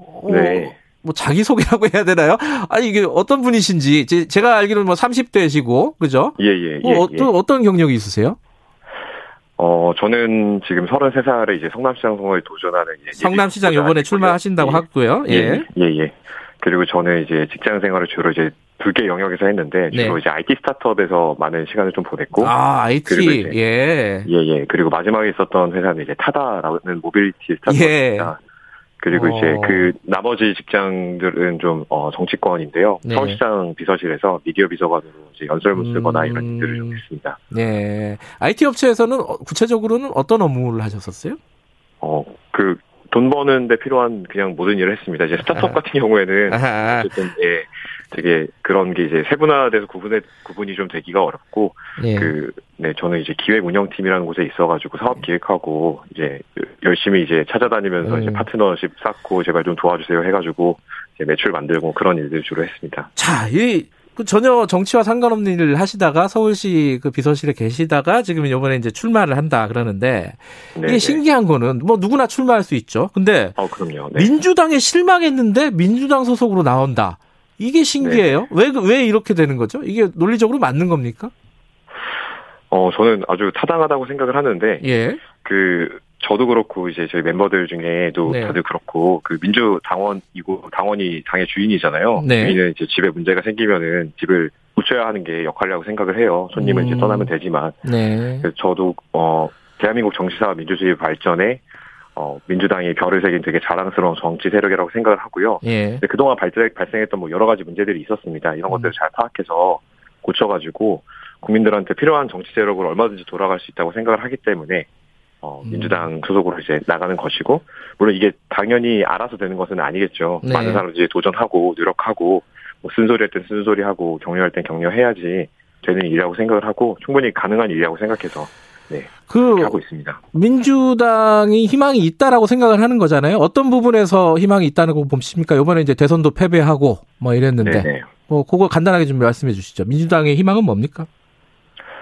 제가 이번에 대통령 선거 운동을 하면서 예. 이제 저는 주로 저희 동네가 이제 경기도 이제 성남시의 이제 분당갑이라는 동네인데 네. 서현, 판교 뭐 이런 쪽입니다. 네. 근데 이제 당원분들이랑 저도 일반 당원으로서 열심히 선거 운동을 하면서 느꼈던 게 우리 사회에 되게 소외된 곳들이 많이 있고 네. 그런 사람들의 친구가 되어줘야 된다고 생각하는 당원들이 굉장히 많이 계세요. 그런 예. 어떤 순수한 의도를 가지고 어떤 정치 활동을 참여하고 이런 분들이 많이 계시는 사실 예. 훌륭한 당이거든요. 예. 이런 마음들을 잘 안아서 반영할 수만 있다면은 좀 얼마든지 민주당이 좋아질 수 있다고 생각을 하고 예. 제가 생각하는 한국 정치에서 민주당의 중요한 역할은 좀 소외되거나 어려운 상황에 있는 친구를 돕는 것이라고 생각을 해요. 국민들도 예. 그런 것을 기대해 왔는데 예. 그런 것들을 제대로 하지 않으니까 지금 심판을 받은 거라고 생각하거든요. 알겠습니다. 그래서 네. 근데 좀 전에 우리 이준석 대표 국민의힘 대표를 인터뷰를 했는데 제가 어디 기사를 네. 보니까 이 네. 그린벨트 쪽에서 이대호 위원장 네. 이대호 위원장 워딩이었는지 모르겠는데 네. 민주당에도 100명, 200명 제2의 이준석이 네네. 나올 것이다. 네네. 이준석 대표가 롤모델입니까? 롤모델은 아니고요. 사실 그 워딩은 이제 저희 동료인 김지수 위원장님이랑 네. 하신 말씀인데 어떤 네. 의미냐면요. 네. 그 사실 한 명의 어떤 개인이 어떻게 특출나게 잘나서 네. 이 정치를 바꿀 수 있다고 저희는 생각하지 않아요. 예. 그 청년이라는 어떤 세대도 사실 되게 다양한 입장이 있지 않습니까? 네. 그래서 그 다양한 입장들을 이제 대변하는 다양한 이제 정치인들이 등장을 해야 되고 네. 민주당의 방식은 어떤 한 명의 어떤 스타를 만드는 것보다도 곳곳에서 다양한 입장의 입장과 의제들을 반영할 수 있는 정치인들을 네. 그 육성하고 스스로 사실은 성장해서 네. 국민들이 더 나은 삶을 살 수 있도록 정책을 만드는 것이 저희가 생각하는 방향이기 때문에 예. 그래서 한 명을 돋보이게 하는 구조가 아니라 저희는 위계도 없고 네. 사실 100명, 80여 명이 다 공동위원장이거든요. 네. 그래서 네 그런 방식으로 좀 변화를 만들어내는 게 중요하다고 생각합니다. 알겠습니다. 마지막으로요. 저희가 얼마 전에 박지원 공동비대위원장 인터뷰를 했었거든요. 그때도 똑같은 네네. 질문을 드렸어요. 이게 청년 정치인들 기존 정당에서 기성 정당에서 그냥 소모품처럼 쓰이고 이용되고 네네. 버려지는 이런 걸 네네. 많이 봤었습니다. 네네. 이걸 어떻게 이겨내실 겁니까? 이 부분을 말씀을 듣고 마무리하죠. 저 가장 중요한 게 그 예. 용기라고 생각해요. 그린벨트를 만든 목표이기도 한데 네. 그 처음에는 어떤 제도 같은 거, 그 뭐 공천 룰이라든지 이런 게 좀 바뀌어야 좀 가능하잖아 그런 생각을 했던 것이 사실이에요. 근데 지금 제가 하다 보니까 그런 건 하나도 중요하지 않더라고요. 하나도 중요하지 않지만 아는 건 아니지만 네. 제일 중요한 거는 제가 바꾸고 싶은 어떤 세상, 어떤 그 사회적인 변화. 이런 것을 할 수 있을 때까지 포기하지 네. 않고 버티는 게 제일 중요하거든요. 네. 그러기 위해서 가장 필요한 거는 그런 어떤 용기를 잃지 않을수록 서로 격려하고 위로하는 동료 집단이라고 생각을 해요. 네. 그런 것을 지금 구축을 해놨고 앞으로 더 커질 것이기 때문에 솔직히 전혀 네, 걱정되지 않습니다. 소모품처럼 쓰고 버리고 싶어하는 분들의 의사와 전혀 상관없이 예. 네, 스스로 성장할 것이기 때문에 네, 알겠습니다. 네네. 살아남으시길 바라겠습니다. 예, 감사합니다. 여기까지 듣겠습니다. 고맙습니다. 예, 감사합니다. 자, 최경영의 최강시사 2부는 여기까지 하고요. 잠시 후 3부에서는 김기식의 식스센스 그리고 우크라이나 쪽 연결해 보겠습니다.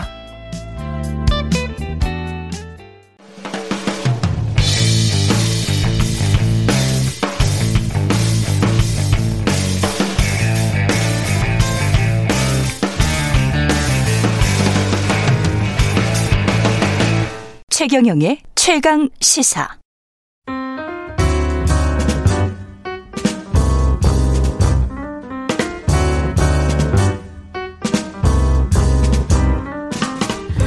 더 나은 미래를 위해 오늘의 정책을 고민하는 시간입니다. 김기식의 정책 이야기 식스센스 김기식 더 미래연구소 소장님 나와 계십니다. 안녕하세요. 예, 안녕하세요. 네. 진짜 오랜만이시네요. 예. 우리 김 기자 오랜만에 만납니다. 시그널 음악도 그대로고. 네. 야, 이 정책 얘기를 이렇게 몇 년을 끌고 가시는 거 대단하십니다. 아유, 뭐 여기 최강 시사가 힘이 센 거죠. 자, 오늘 뭐 주로 경제 정책 얘기를 할 건데 당선인 쪽에. 근데 이제 뭐 그 전에 좀 총론 얘기를 좀 들어보죠. 지금 인수위 활동 시작은 했는데 일주일 됐죠. 아이고, 이게 참 어지럽습니다. 이게 뭐 싸움만 계속 벌어지고 있어갖고 이거 어떻게 보고 계세요, 이거?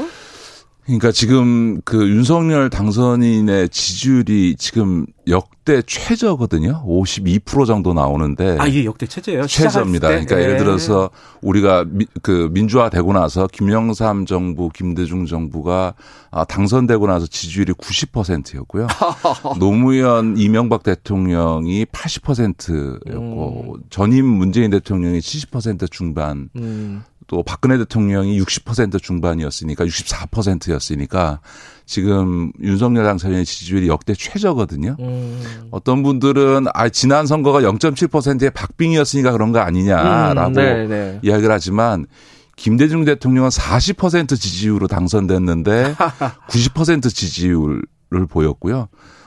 문재인 대통령도 지난번 그 17년에 당선될 때 41%의 지지율로 당선됐음에도 불구하고 당선된 뒤에 지지율은 75% 나왔거든요.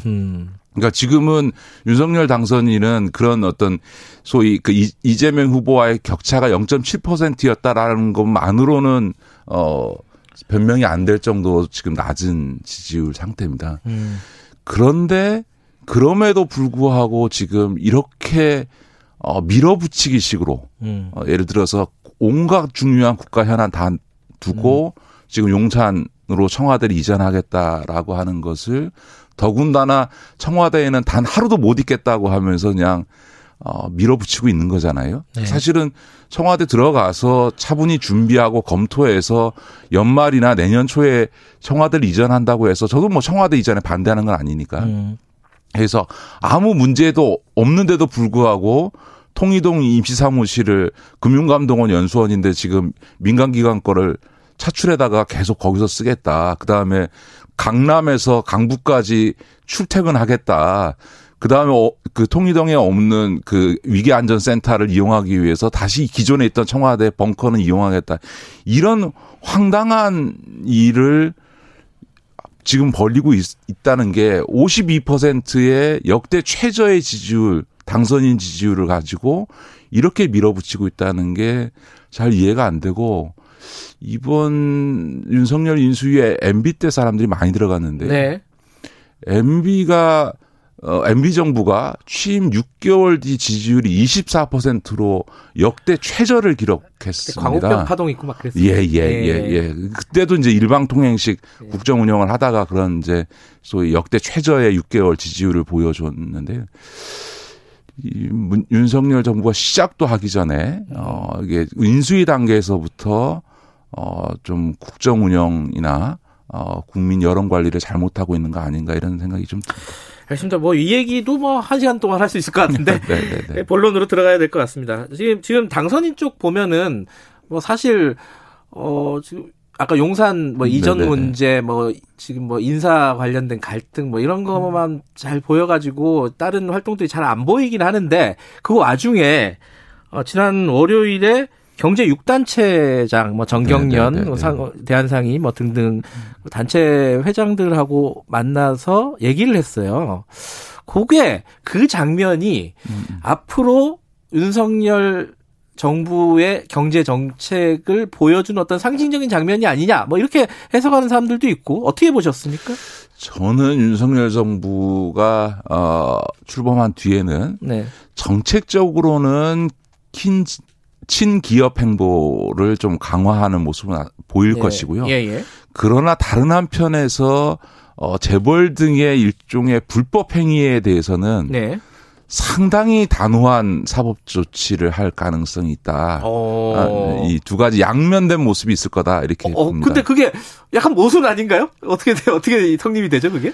그러니까 이제 이게 윤석열 당선인이 검사 출신으로 정치 경험 없이 지금 왔지 않습니까? 그러니까 정책은 소위 국민의힘이라고 하는 보수정당의 정책 기조에 기반해서 정책을 취하겠지만 검사로서 특수부검사를 쭉 해왔는데 우리는 특수부검사라 그러면 권력비리 사건을 주로 한다고 생각하지만 사실 특수부검사의 역량이나 능력은 소위 기업 부패 관련 사건을 어떻게 처리하느냐로 그 역량이 판가름이 납니다.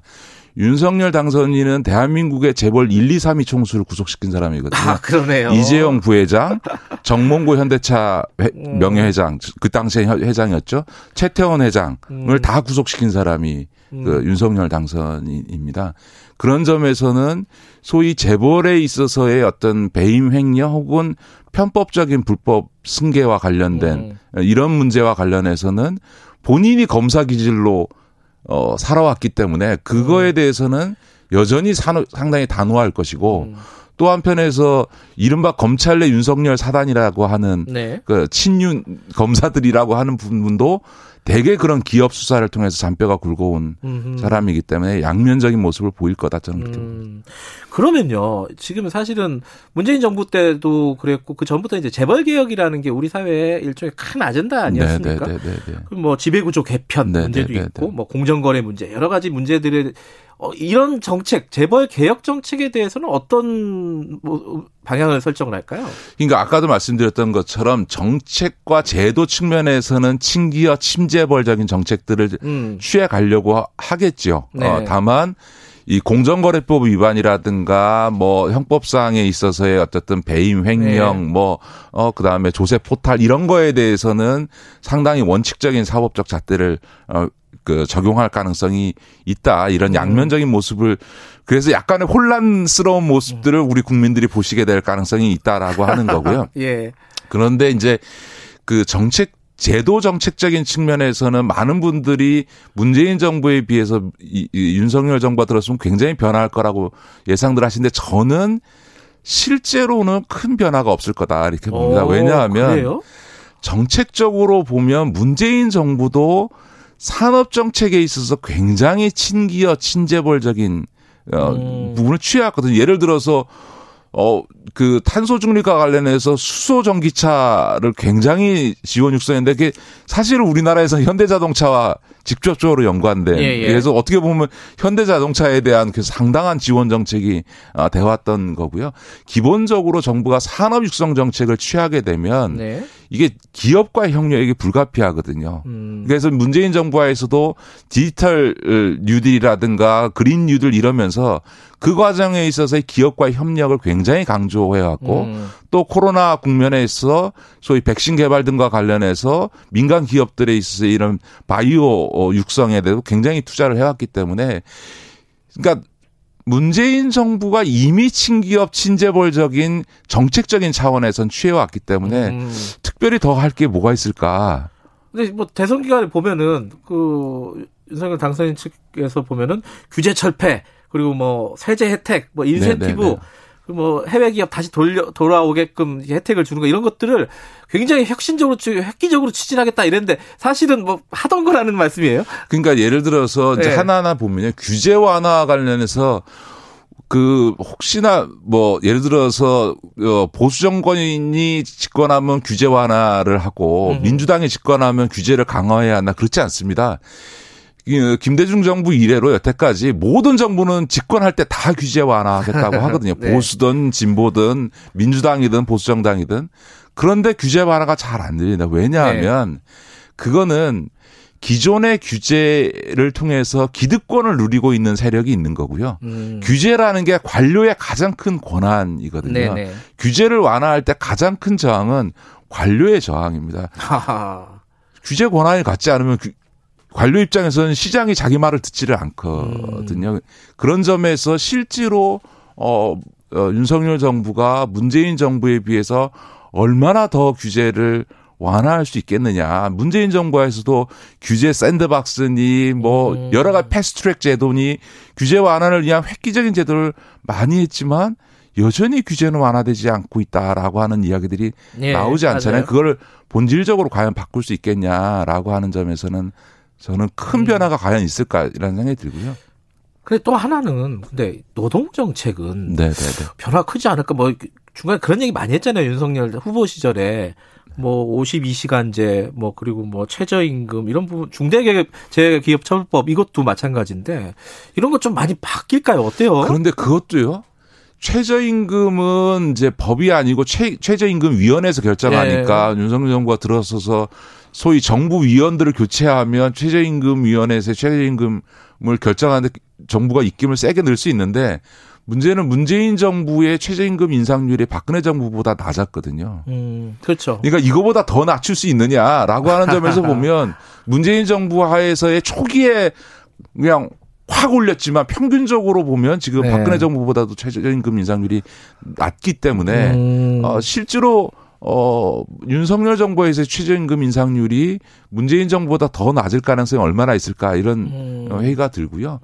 또 하나 52시간도 과연 그럼 윤석열 정부가 들어섰다고 해서 52시간을 다시 과거처럼 68시간으로 돌릴 수 있느냐 그건 안 되죠. 시간, 이 노동 시간을 단축한다는 것 자체는 사실은 거스르기 어렵고 또 하나는 윤석열 당선자가 120시간 얘기를 했습니다만 아마 잘 몰랐던 것 같은데 이미 이 52시간을 시행하는 데 있어서 이거를 매달로 하는 게 아니라 6개월 단위로 탄력적으로 운영할 수 있도록 네. 법 개정이 이루어져 있습니다. 다시 말해서 주 52시간이라는 것도 6개월 평균 기간 안에만 되면 되고 어떤 날에 어떤 주에는 60시간 이상 일을 하고 그다음 주에는 예를 들어 40시간 일하는 형식으로 하는 방식으로도 운영할 수 있도록 제도적으로 룸을 열어놨거든요. 네. 그런 점에서 52시간제와 관련해서 뭘 후퇴시킬 수 있을까라고 하는 점에서 그렇고 중대재해특별법도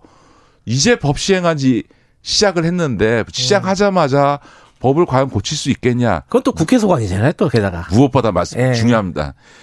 문제는 지금 이 국회는 민주당의 동의 없이는 어떤 법안도 통과시킬 수 없거든요. 대통령이 갖고 있는 권한은 거부권만 갖고 있을 뿐이지 법안을 통과시킬 수 있는 권한은 없는 거기 때문에 이런 소위 문재인 정부에서 이루어진 각종 제도 개혁이 적어도 지금 국회가 유지되는 24년까지 제도 개혁이 쉽게 이루어질 가능성은 없다고 봐야죠. 근데 아까 말씀하셨듯이 그러면은 사실 문재인 정부에서 지금까지 쭉 했던 어떤 경제 정책에서 크게 벗어날 수는 없다. 현실적으로 봤을 때 이런 기조시잖아요. 예, 그러니까 세제 같은 경우는 마찬가지입니다. 예를 들어서 기업 관련해서 대표적인 세제가 법인세인데 과연 지금 다시 과거 이명박 때처럼 법인세를 낮출 수 있을까?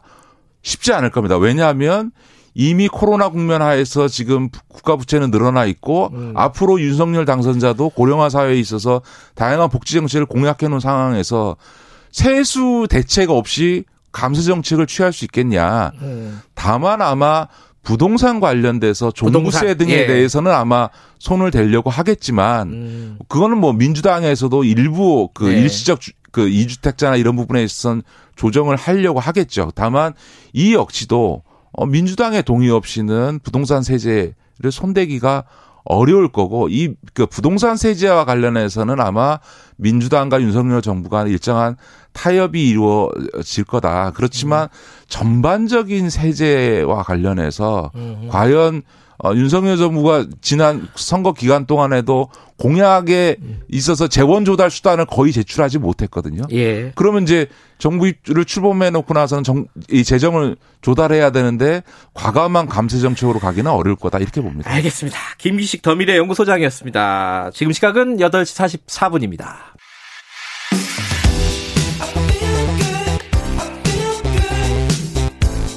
세상에 이익이 되는 방송. 최경영의 최강 시사.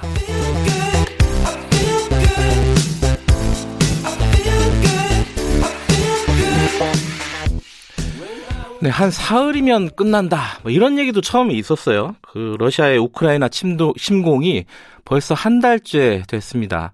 장기화되고 있는 거죠. 전쟁 현장, 이게 밖에서 바라보면 피부로 느끼기는 어렵지만은 안에 들어가면 참혹하고 비극적인 현장일 겁니다.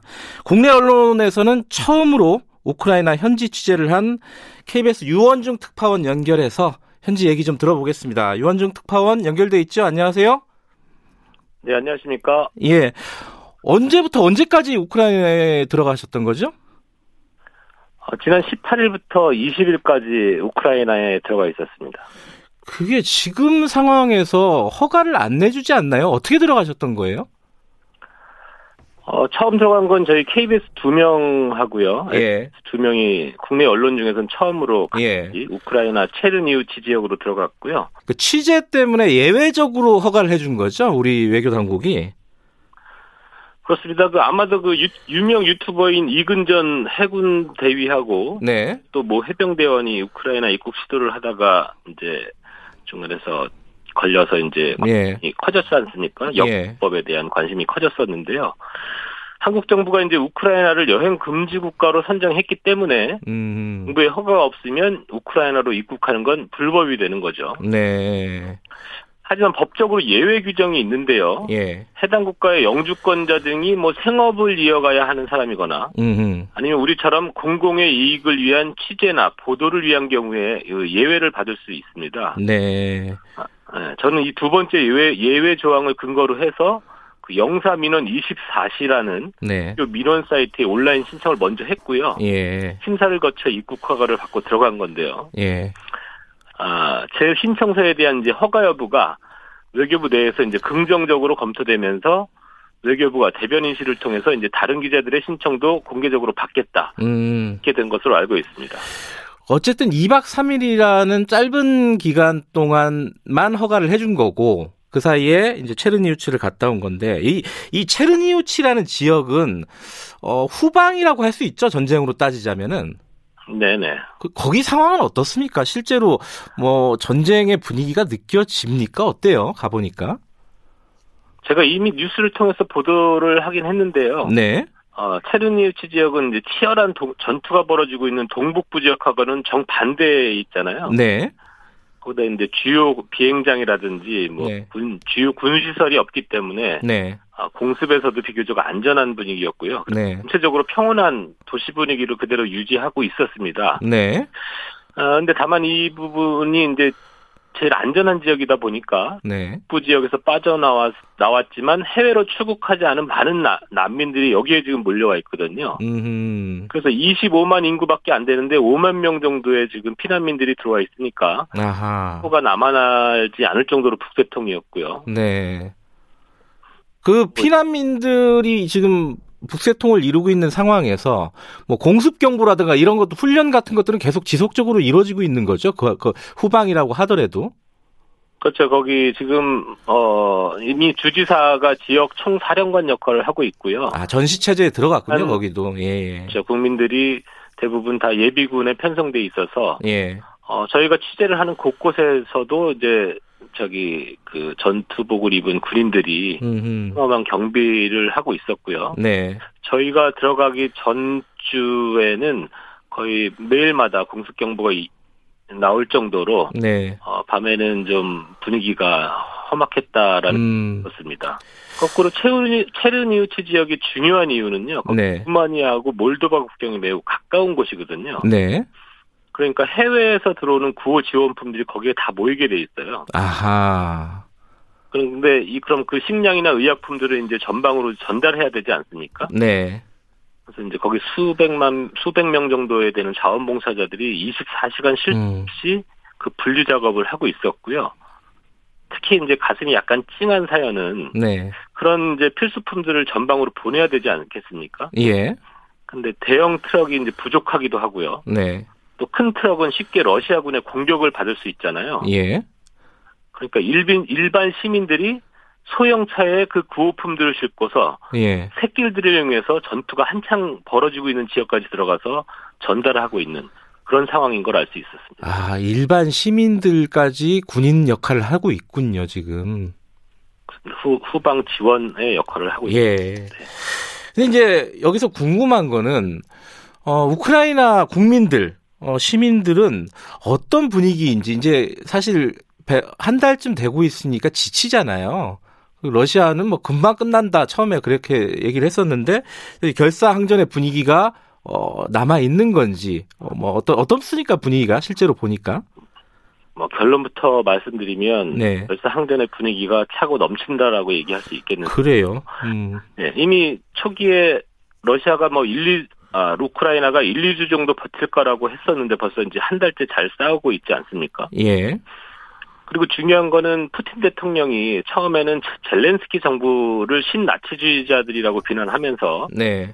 현재 정부만 전복시키면은 나머지 국민들은 쉽게 러시아군을 받아들일 것이다. 이런 식으로 말을 했잖아요. 네. 근데 제가 가서 실제로 느낀 거는 많은 국민들이 푸틴이 일으킨 이번 전쟁은 명분이 없다. 이런 여론이 강한 걸 알 수 있었고요. 네. 그렇게 해서 쌓인 분노가 오히려 내부 단결로 이어지는 모습을 보입니다. 네. 그래서 지금 사실 개인적으로 좀 걱정되는 것은 지금 평화협정에 대한 분석이 네. 우크라이나의 중립국화 그리고 돈바스와하고 크림 지역 등을 전쟁 이전 상태로 유지하자는 수순에서 합의가 되지 않겠느냐 이런 전망이 많지 않습니까? 예. 근데 우크라이나 국민들은 지금 중립국화까지는 받아들일 수도 있지 있지만 예. 원래 우크라이나 영토였던 그 돈바스나 들은 다시 빼앗아 와야 된다 이런 여론이 강합니다. 아하. 그러니까 젤렌스키 대통령이 국민들을 강하게 끌고 가는 게 아니라 예. 강한 국민 정서가 젤렌스키 정부를 그렇게 끌고 가고 있다. 아. 실제 볼 수 있었습니다. 근데 이제 젤렌스키 대통령 얘기가 나왔으니까 여쭤보는 건데, 사실, 초기에는 뭐 코미디언 출신이다, 뭐 정치 초보자다, 뭐 이런 얘기들도 좀 있었는데, 실제로 전쟁이 시작이 되니까 이 젤렌스키 대통령의 리더십 같은 것들이 조명을 받고 있어요. 현지에서는 어떻게 평가를 받고 있습니까? 제가 현지에서 만난 많은 사람들도 지난 선거 때 젤렌스키 대통령을 찍지 않았다라고 말하는 사람이 많았고요. 예. 실제로 저희를 직접 안해준 사람도 똑같은 얘기를 했거든요. 네. 왜냐하면 코미디언 출신에다 정치 경험이 전혀 없는 사람이 갑자기 인기를 얻어서 대통령까지 됐단 말이에요. 네. 하지만 이렇게 국가적 위기가 처했을 때 과연 그 사람이 잘 수행을 할 것이냐에 대한 회의가 되게 높았습니다. 네.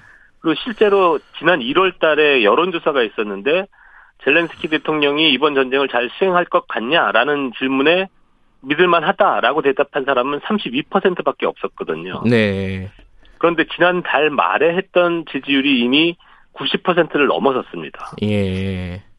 젤렌스키 대통령이 전쟁이 터진 후에도 키이우를 끝까지 사수하겠다면서 TV와 SNS를 통해서 자신의 활동을 알리고 있고요. 예. 국방색 반팔 셔츠를 입고 어떤 국제 화상회의라든지 회견에 나서는 모습들이 네. 국민들 입장에서는 서민들의 편에 있는 대통령 이런 이미지를 주면서 지금 젤렌스키의 인기는 국내 국외할 것 없이 최고치를 향해 가고 있다. 이런 형국이라고 봅니다. 아, 연결됐으니까 이건 여쭤보고 넘어가야 될 것 같아요. 그 전황이 어떤 건지. 저희들은 뭐 외신을 통해서만 알 수 있잖아요. 현지 분위기도 보시고 외신도 계속 주시하고 계실 텐데 어떻습니까? 이게 뭐 우크라이나가 상당히 전황을 좋은 분위기로 이끌고 있다라는 외신도 있고 러시아가 계속해서 키이우 쪽으로 압박하고 있다는 뉴스도 있고 어느 쪽입니까 지금?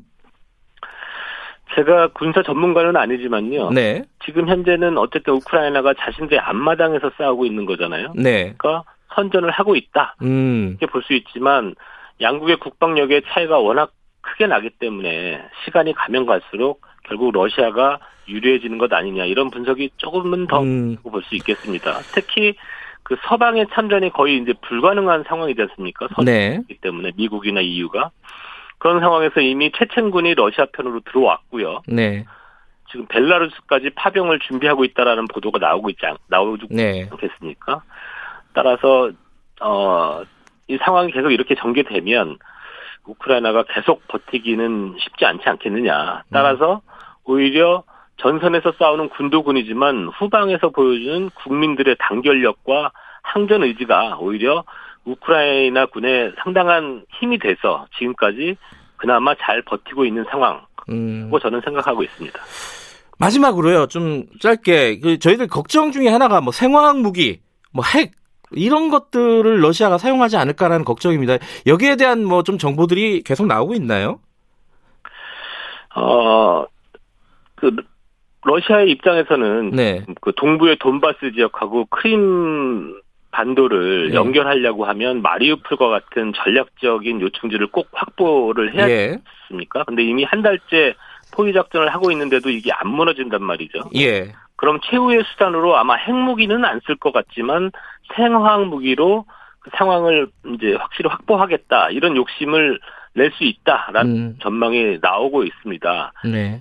다만 러시아가 우크라이나가 역사적으로 완전히 생판 모르는 다른 나라는 아니지 않습니까? 예.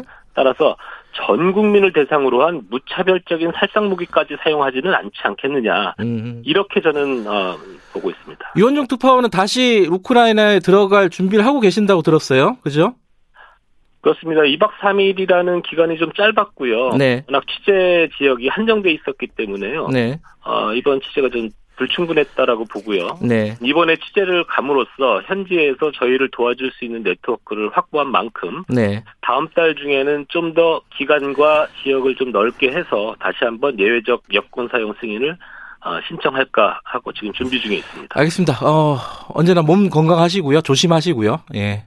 네, 감사합니다. 예, 고맙습니다. 감사합니다. 예, KBS 유원중 특파원이었습니다. 전쟁에서 가장 큰 문제는 뭐 민간인 살상 이런 얘기들을 하죠. 근데 뭐 군인이라고 무슨 죄가 있겠습니까? 군인들의 생명도 소중합니다. 21세기의 전쟁이라는 게 말이 되는가 싶습니다. 빨리 전 세계가 힘을 모아서 지혜를 모아서 전쟁을 끝냈으면 좋겠습니다. 자, 오늘 여기까지 하고요. 내일 아침 7시 20분 최경영의 최강시사 다시 돌아옵니다.